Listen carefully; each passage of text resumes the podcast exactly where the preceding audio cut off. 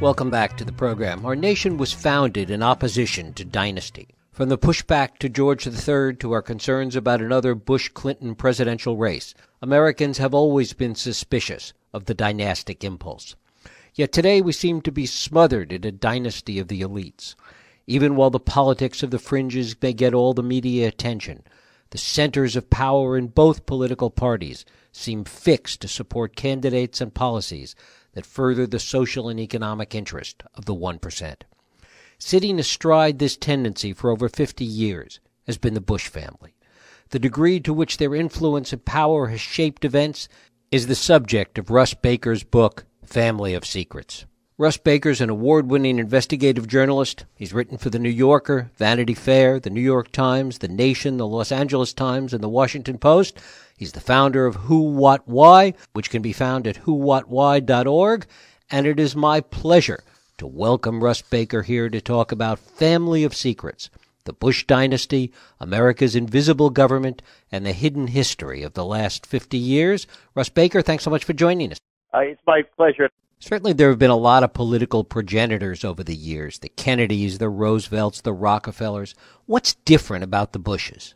Well, there's a lot different about the Bushes. Um, I spent five years researching them for Family of Secrets, and I, I had no idea really what it was that made them different. I knew, knew that they had had uh, uh, two presidents named George Bush, uh, and I knew that they were very, very ambitious. Uh, the grandfather, Prescott Bush, a U.S. senator, uh, influential beyond his being a senator.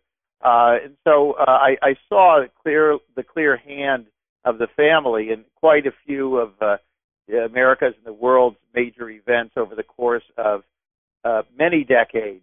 But as I dug, they became more and more interesting to me. I saw that the uh, he went back to the great grandfather that he was in charge of small arms procurement for America in World War One, uh, and that he worked for not one but two branches of the Rockefeller family. And so I began to see this family as really an extraordinary dynasty, stretching way back uh, with connections and uh, influence in America's power circles that I really didn't see with any other families. In the case of the Kennedys, uh, the the, uh, the the brothers and obviously their father, and then the, one of the grandfathers uh, had some uh, political success, but really was nothing like the Bushes. But what really interested me in the Bushes is as I dug further uh, into their activities, I found that there was much more that they had done, but that the rest of it uh, was essentially sub rosa, that this was activity that they did not advertise. And that, uh, I think, is one of the main themes of Family of Secrets, the ability of this family to influence and shape events in ways that we uh, did not understand. And as we look at all the events that they've shaped, can we find consistent themes in the actions that they've taken? Was it to benefit themselves financially, to benefit the networks of the elites financially? When we look, do we find consistent themes in all the things we find them connected to? The uh, one of the striking things to me about the Bush family, and I think this is true about a lot of the old money families that they're they're a lot less interested in money uh, than uh, than the nouveau riche. Um, uh, they they have it, they've had it, uh, they're comfortable, uh, and they're not showy.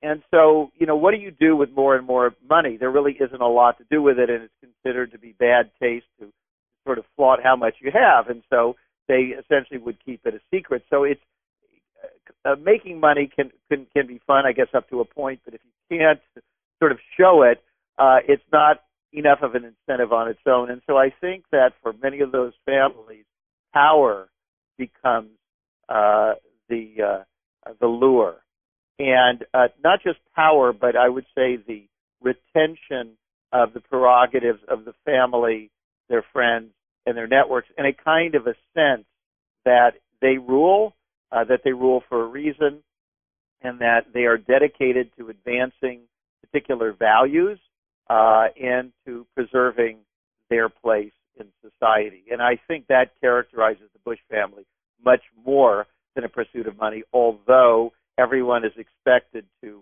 uh, to uh, stake his own claim, as we see with the sons that each went out somewhere and began various businesses and trying to find ways uh, to set themselves And what about the patina that we always hear from these families, particularly the wealthy WASP families that got themselves immersed in politics or in the pursuit of power? The story that always overlays it about wanting to engage in public service and serve their country. Yeah, I mean, I, I think that's certainly what they say, uh, and it may well in their minds be something that they imagine is the case.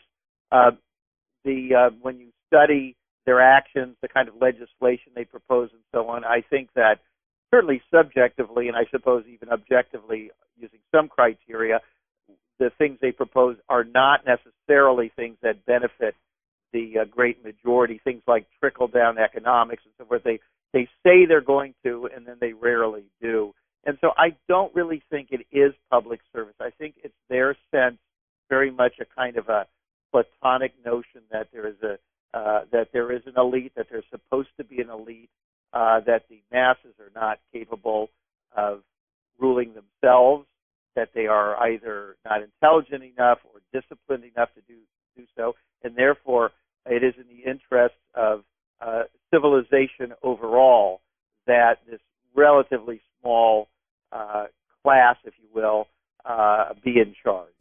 And Russ, talk about George H.W. Bush and his involvement not just with the CIA, but even earlier with the OSS and Bill Donovan, with an organization that at the time was made up of so many of these elites, with the scions of so many Ivy League families that felt the same as the Bushes did about their place in the world.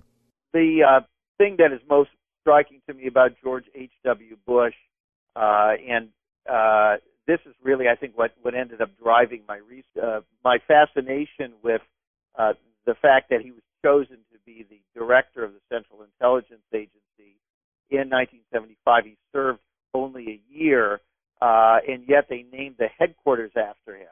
Uh, he also was picked at a time of maximum pressure on the agency. It was uh, being investigated in, by Congress.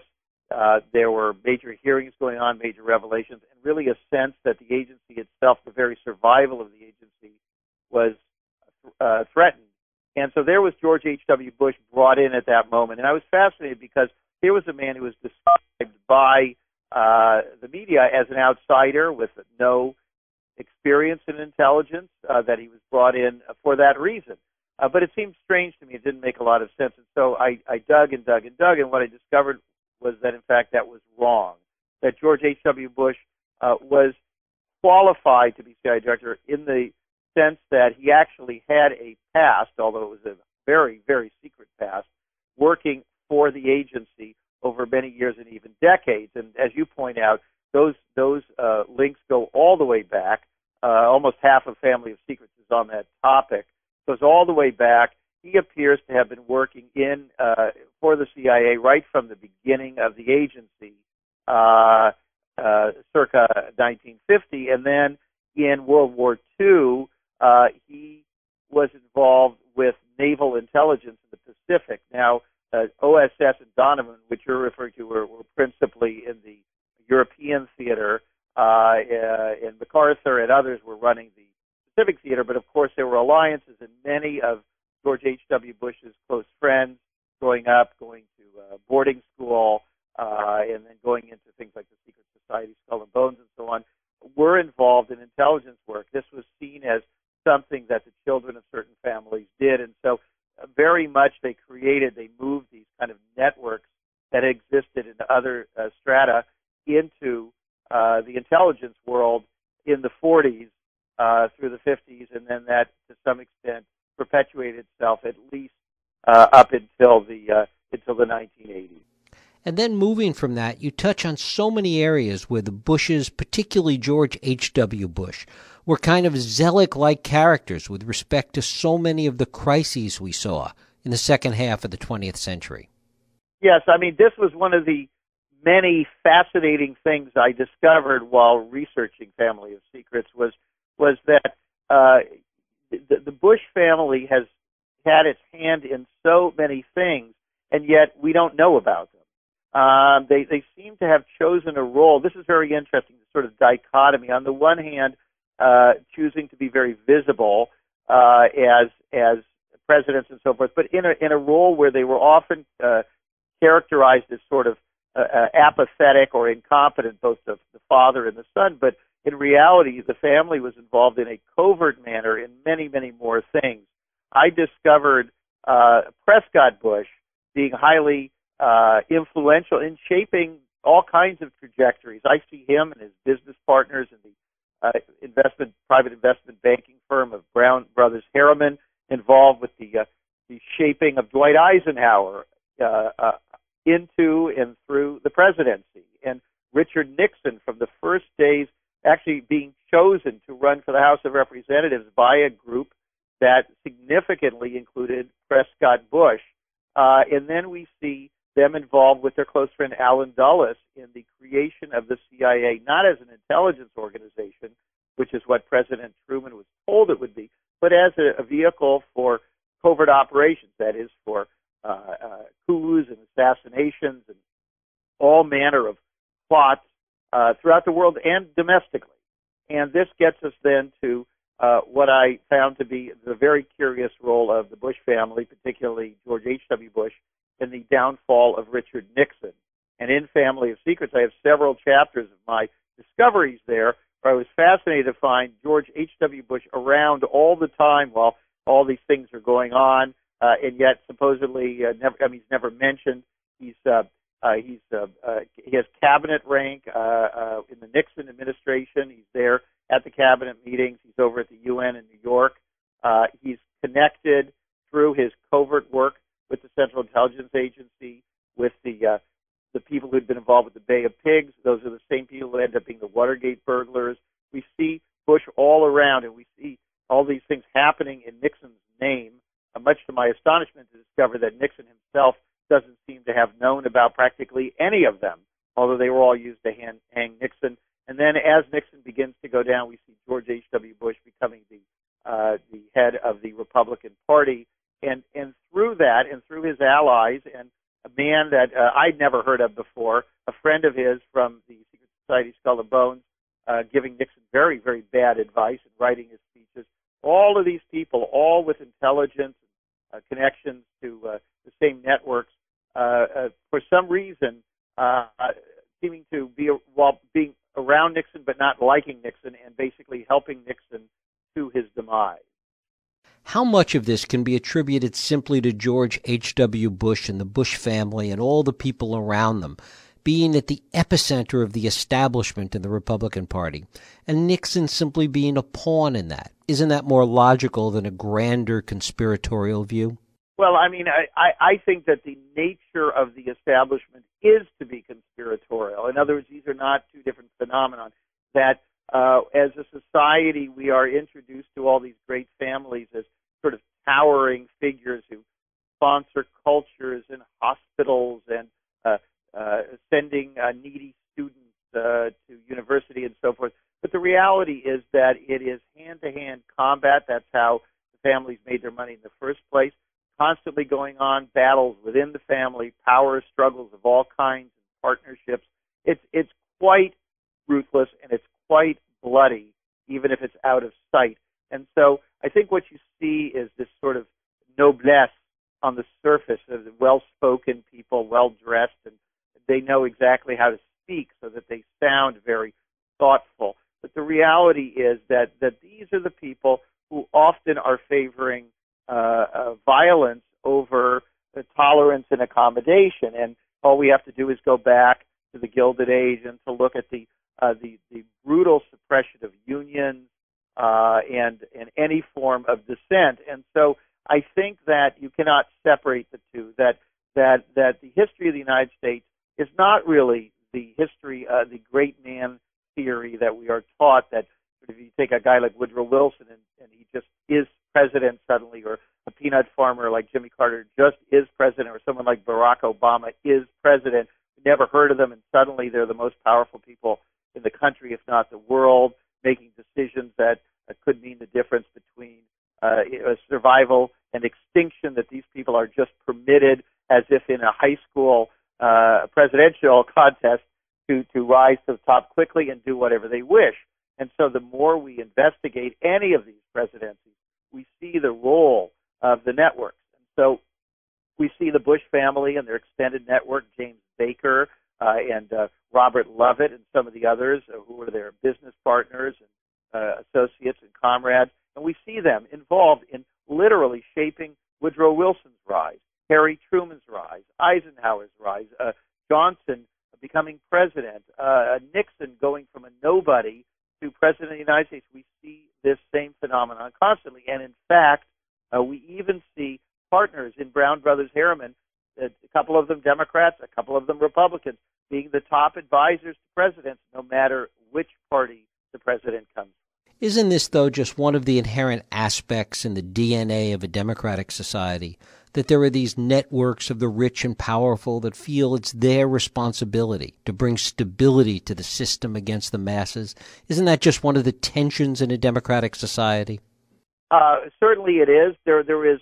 You know, it's kind of funny that here in the United States, I find that people use these terms like conspiracy theory uh, to create this notion that it is bizarre and almost occult like to look at these sorts of influences. But if you travel to places that really, in many ways, are actually much more democratic and egalitarian, like a, a Switzerland or France or something like that, or, or, or, or Sweden, the people actually uh, understand this concept. They understand that in a in a in a place like Norway, even though uh, it's fairly uh, transparent, that there are these old uh, whaling families and timber families and oil families and so on that have constantly have the ear of the people on their way up and are always very much uh, uh, shaping things in the background. That this is the normal.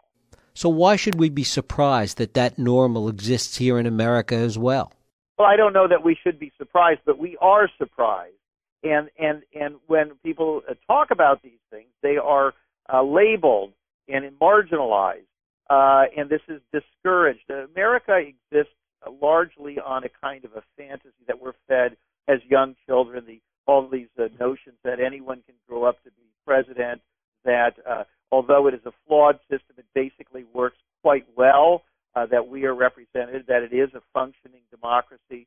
Uh, uh, in, in many ways, if we actually look in a clear-eyed way at the disconnect between what the public interest actually is and the public actually wants and what we get, it's very, very clear that we seldom really get what we want.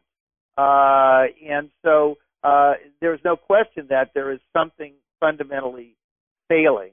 Uh, and yet it is surprising because we're told that that's not the case.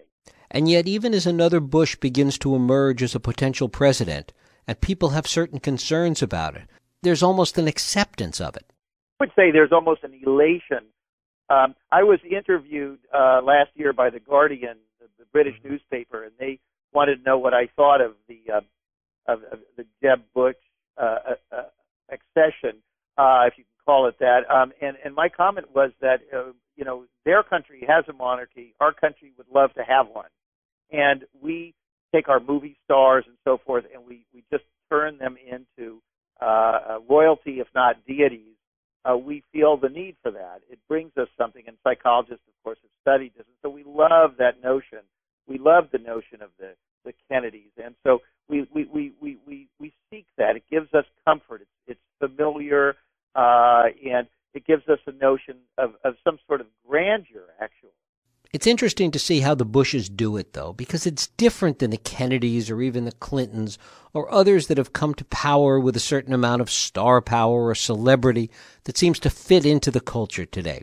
The Bushes still do it in a more waspy, understated way. What does that say about them and what they understand about power and the power that they're trying to preserve? Well, it, it's quite interesting because although they do have a certain I guess you could say magnetism.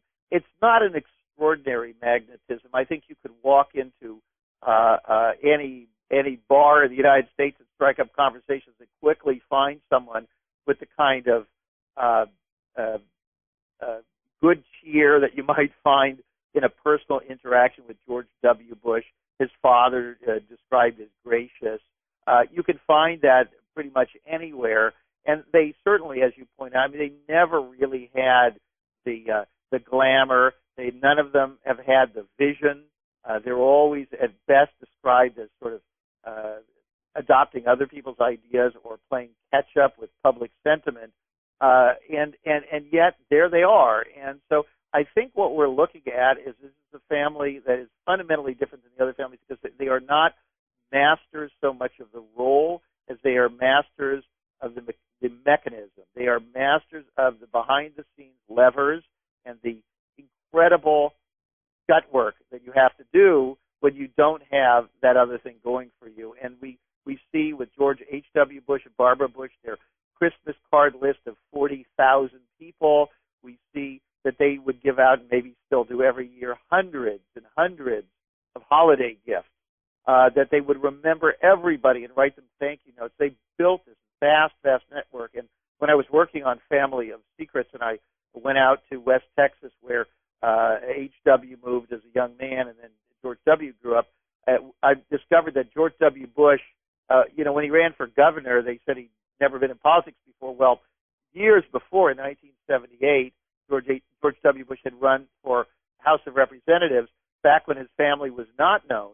And yet, uh, when I looked at the campaign uh, finance filings, it was inches and inches thick with people from all over the United States sending maximum amounts of money to this family. And so clearly they had this network in place. It is largely invisible, uh, but it was very, very formidable. It still is, and that is a highly effective way of, uh, uh, of, of competing with those who are more charismatic. Certainly, it proves the value of manners in our society. Oh, that's right. They made a career of manners, but but but to, to to give them their due, I mean, I think they also have. It, it's just been a lot of hard work. Uh, it's very interesting to me because they all of them seem much much more interested in a certain kind of a hard work, uh, such as uh, uh, charming people, cultivating relationships, and so on, and much less interested in policy, much less interested, possibly Jeb a little more interested in policy, generally much less interested in that. In other words, much less interested actually in the job itself and the, the actual governing. And I, I don't know that our society minds that. I think that uh, big, Americans uh, historically have really not been very interested in uh, in issues or policy or government, and and very interested in being entertained. And in that sense, I think the uh, the Bush dynasty has very effectively played to that inclination. Russ Baker, the book is Family of Secrets: The Bush Dynasty America's Invisible Government, and the Hidden History of the Last 50 Years. Russ Baker, thanks so much for spending time with us today. Thank you very much. We'll take a break. We'll be right back.